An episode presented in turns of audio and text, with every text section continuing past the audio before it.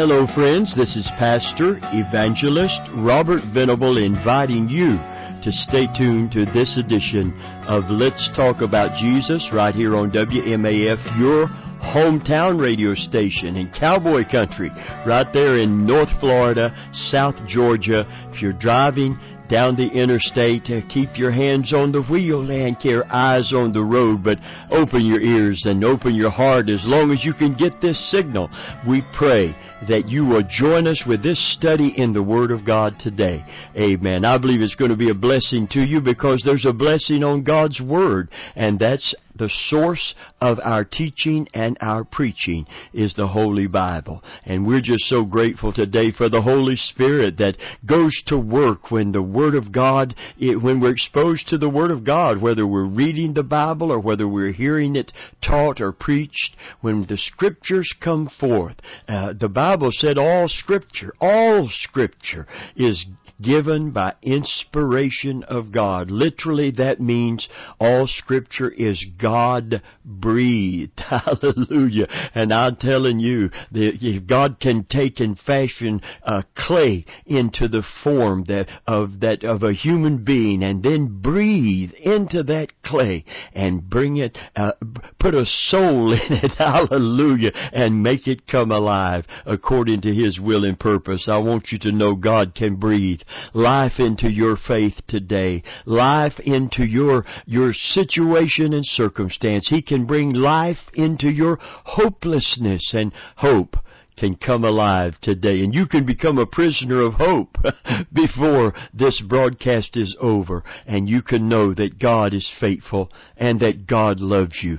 And there's no one too far for Him that if you reach up to Him, that He can't reach down and take a hold of your hand today and pull you out of the miry clay. Amen. Well, we have a, a good message to bring you today because it touches uh, touches the depth of our soul, particularly those of us that have been through or are going through deep valleys in our life.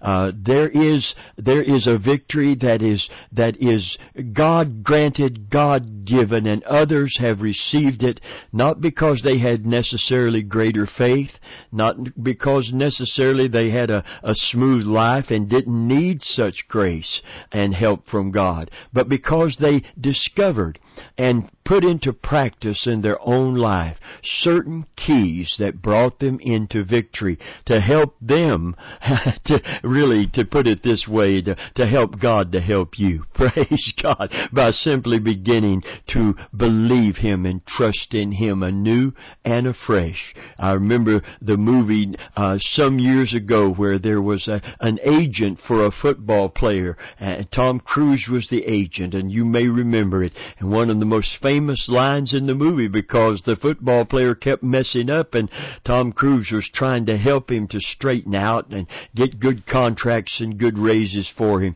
And he began to, to holler at him and say, help me to help you. Well, God doesn't need any help helping you in your circumstance. He needs you to believe Him and trust Him so that He can. God honors faith because faith honors God. So we're going to talk about discouragement today and we're going to talk about how to recover from a wounded spirit. This is the third edition, and uh, we're reading from Psalm 77. It is a psalm of Asaph, uh, and uh, it's one of those psalms, and Asaph is one of those people that went through valleys, he went through discouragements, he went through doubt, not unlike David or unlike any of the rest of us. And listen to what he said in Psalm 77. I cried unto God with my voice, even to God with my voice, and he gave ear to me.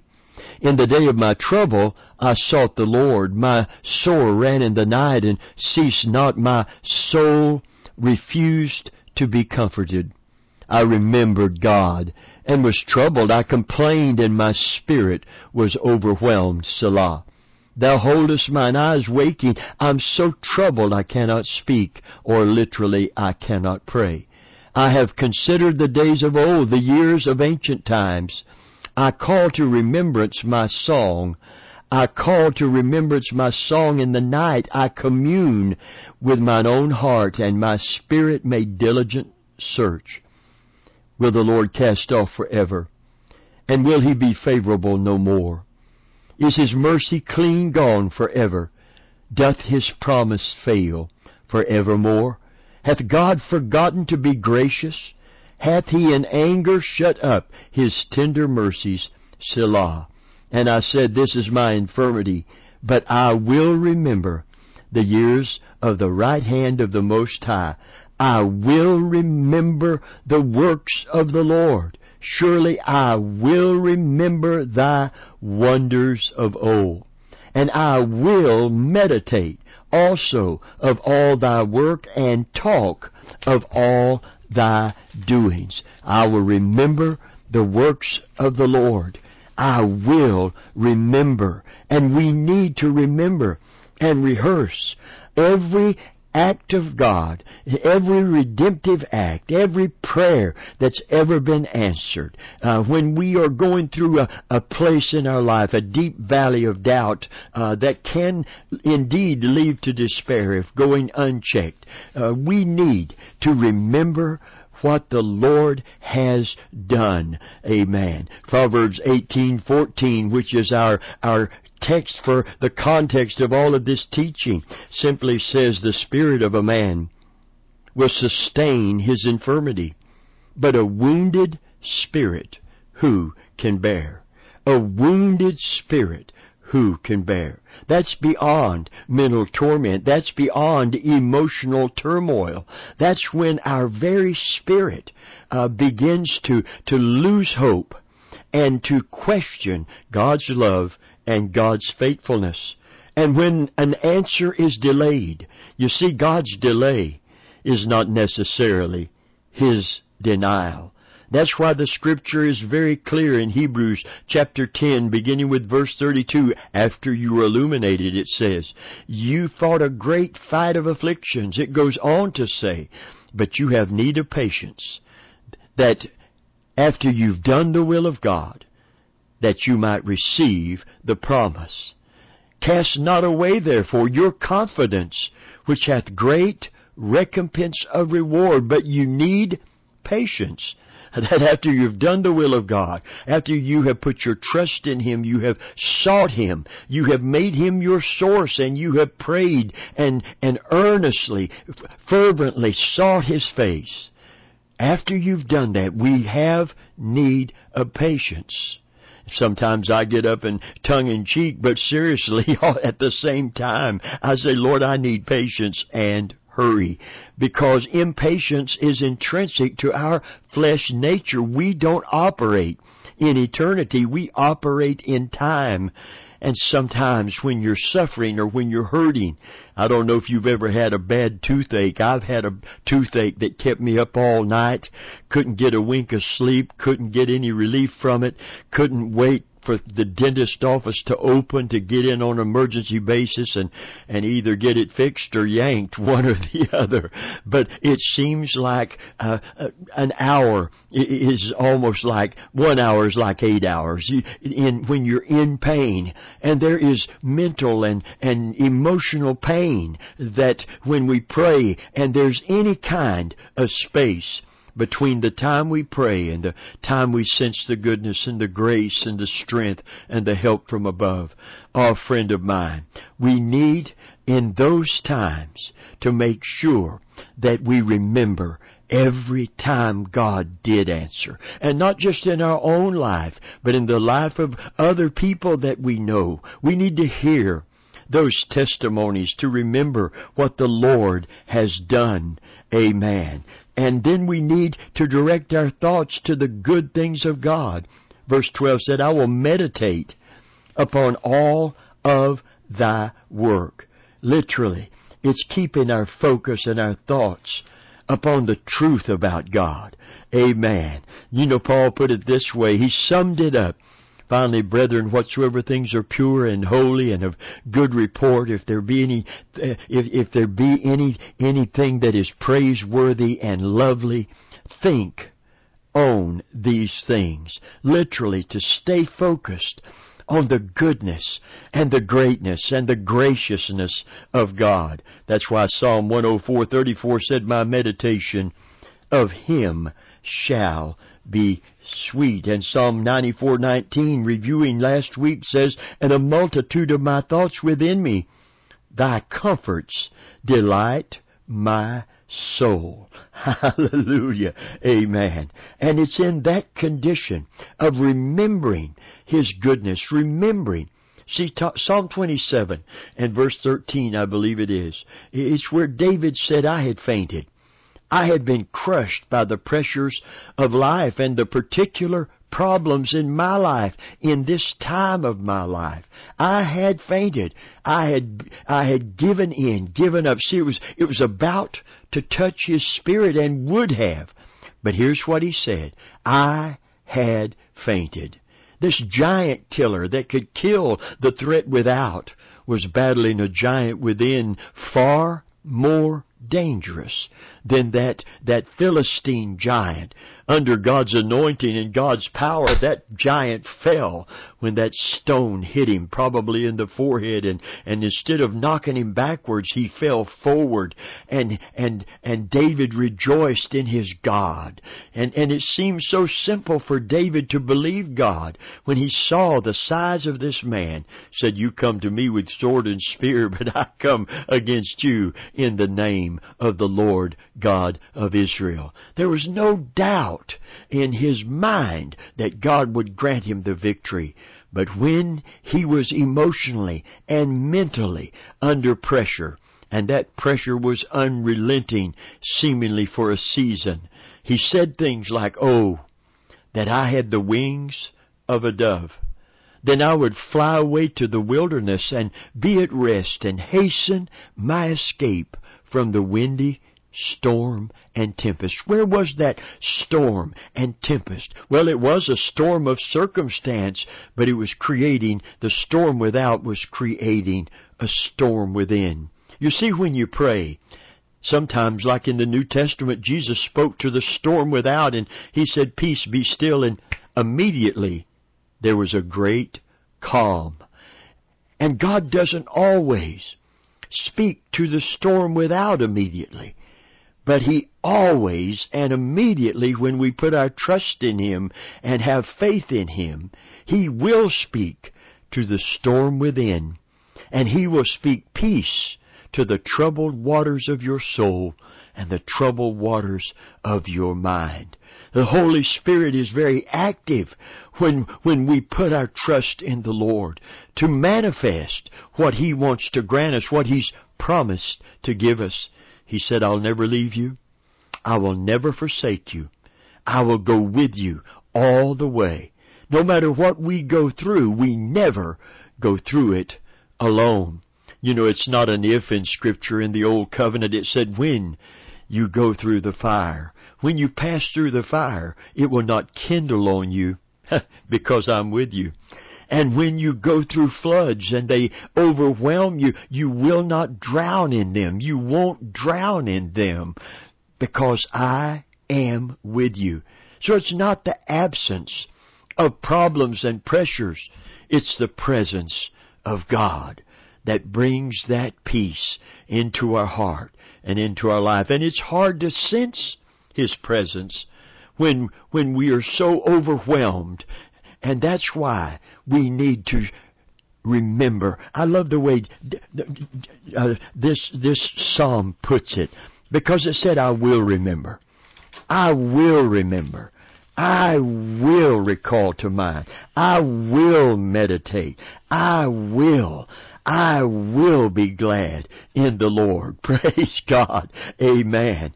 So we want to, to, to clarify today that we, we have the power to focus our mind, regardless of how tore up we are emotionally.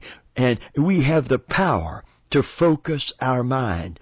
That's why the Bible said that we're to look to Jesus in the new covenant, who is the author and the finisher of our faith. Let me jump back to Psalm 27 for just a moment. David said, I had fainted unless I believed to see the goodness of God in the land of the living. You know, it's going to be wonderful there. We sing the great Christian hymn, Won't it be wonderful there, having no burdens to bear? walking and talking with Christ the supernal one. Won't it be wonderful there when we get to heaven? Won't it be wonderful? Listen, Friend, we're not there yet. You know that. I don't have to tell you that. We're not in the sweet by and by. We are in the nasty here and now. But we have a promise from God and from Christ Himself that He will be with us no matter what we face, no matter what we go through, that He will grant us special grace. He will grant us strength beyond anything that we can in, in, in and of ourselves bring forth. He will grant it to us. Praise God. Amen. And He will do it when we begin to refocus our trust and faith in Him by remembering what He's done and meditating on, on His works and the person who did those works and why He did it. Why He did it. God is a loving Heavenly Father. And Jesus kept reiterating that throughout the scripture. He said, if you, being evil, literally, we, in and of ourselves, in our flesh, uh, we, we are not holy people in and of ourselves. We're not good enough. There's a selfishness built in. It's intrinsic to every person. And he said, if you being evil, therefore know how to give good gifts to your children, how much more, how much more will your heavenly Father give good things to them that ask him. If your son that you love asked for a fish, would you give him a stone? If he asked for bread, would you give him a serpent? No, you wouldn't. You would give him uh, because you love him and care for him. You would respond to him and give him what was necessary for him and needed by him. Praise God. He said, if you can do that for your children, how much more can your Heavenly Father and will your Heavenly Father give good things to them that ask Him. But we have to ask in prayer believing and the enemy of your soul. And I'm not just talking about Satan, the devil. I'm talking about our own flesh, our own mind many times, uh, begins to reason and say, if God loved you, why, why would He let you go through this? He must not love you. Listen, don't interpret the trial that you're going through as God not loving you. Get your eyes off of, of your circumstance long enough to see Jesus hanging on the cross by His own volition, hanging there, in agony beyond anything that I can imagine. And I've read the doctor's reports on his suffering and tried to somehow identify with that kind of pain and pressure. And I just can't do it. But oh, friend of mine, that's why the New Testament said, laying aside every sin and weight that does so easily beset us, let us run the race that is Run it with patience, with perseverance that is set before us, looking unto Jesus, who is the author and the finisher of our faith. Consider him that suffered such a great contradiction of sinners against himself, lest you become weary and faint in your own mind. Now we're talking about recovering from a wounded spirit, but if, if our mind is focused on ourselves and begins to imagine and believe and doubt that God loves us and begin to count Him as unfaithful. And you can see it. It was happening here in this psalm. Will you, will you never be kind to us? Has your mercy ceased or has every promise failed? It was beginning to get to his spirit. But in that depth of despair, he said, I will remember your works. I will meditate upon them. Amen. I will keep focused. And then he said something else. He said, I will talk in verse 12 of all thy doings. I will speak and proclaim the works of God constantly. God says for us to speak up, to declare, and publish His mighty deeds and His loving kindness. In Psalm 26 and verse 7, it says that I may publish with the voice of thanksgiving and tell of all thy wondrous works. I like the paraphrase, the modern paraphrase. It said, singing a song of thanksgiving and telling of all your miracles. We must maintain a positive confession. You know, the New Testament says to hold fast your profession of faith without wavering, for he is faithful that promised. And that word profession uh, uh, or con- confession is literally confession, and that word in the in the Greek is to say the same thing as another. There's something about declaring the Word of God in your mouth, speaking it out loud that your own spirit I, I, don't I don't just read the Bible and let my mind begin to comprehend what I'm reading without speaking. Sometimes I speak it out loud as I'm reading it, particularly when I'm going through a trial and a test and I, I'm not just, I'm proclaiming it. Praise God. Amen. Hallelujah. Psalm 103 and verse 2, 3, and 4 says it this way. Bless the Lord O my soul, and forget not all his benefits, and who forgiveth all thine iniquities, who healeth all thy diseases, who redeemeth thy life from destruction, and who crowneth thee with loving kindness and tender mercies, and who satisfies thy mouth with good things, so that thy youth is renewed like the eagles. Friend of mine, it's a threefold blessing when we give God glory by talking of His doings, we bless the Lord and we bless our own soul and we bless others who hear us. I want to say that again. We bless the Lord. Bless the Lord, O oh my soul. But in blessing the Lord, I love the song by Truth that was uh, came forth years ago uh, about uh, glorifying God in song and in praise and in worship, and it said, "We get lifted up when we praise the Lord." Oh, friend, I can't lift Him up and not have my own soul lifted up. And when I lift Him up with my mouth, and others hear of it, then others are blessed. It's put beautifully in Psalm 40 and verse 3. It said, And he hath put a new song in my mouth, even praise unto our God. Many shall see it and fear and trust in the Lord. To glory in the Lord means to boast in Him, to brag on Him. This is not pride filled self confidence. This is, this is this is truth filled faith speaking. I will boast in my God. I will glory. Paul said, I will even glory in the cross.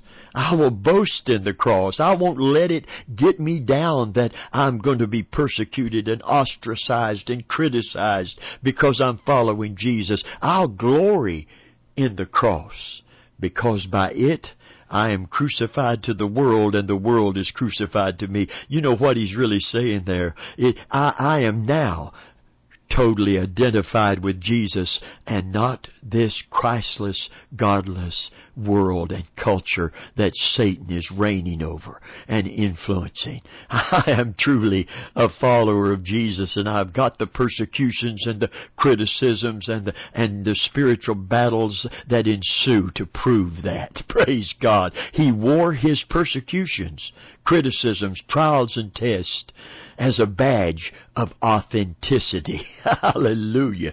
Amen. And he didn't express his apostleship through some kind of, of telling of his own greatness or spirituality.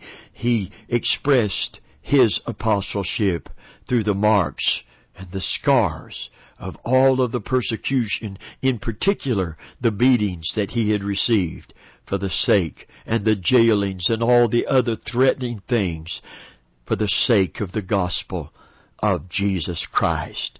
Because none of these things got to Paul's spirit. Now he came close like all of these people, but he came up and he came out.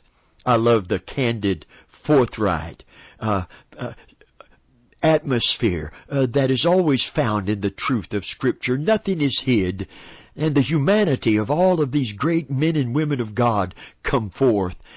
but the divinity, the grace and strength of God that sustained them comes forth as well. The apostle Paul wrote to the church at Corinth and he said, I would not have you to be ignorant, brethren, concerning the trouble we had in Asia, how we were pressed beyond measure and despaired of life itself. Ah, friend, you're not the only one to be overwhelmed.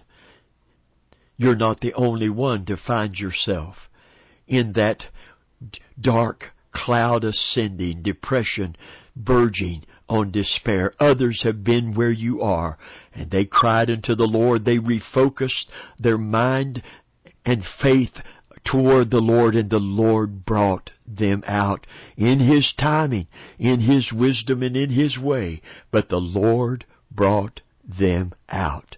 And I submit He will bring you out today. Listen to the words of Paul, this great apostle of Christ, wrote 13 books of the 27 of the New Testament. Roughly half the books of the New Testament are attributed to Paul.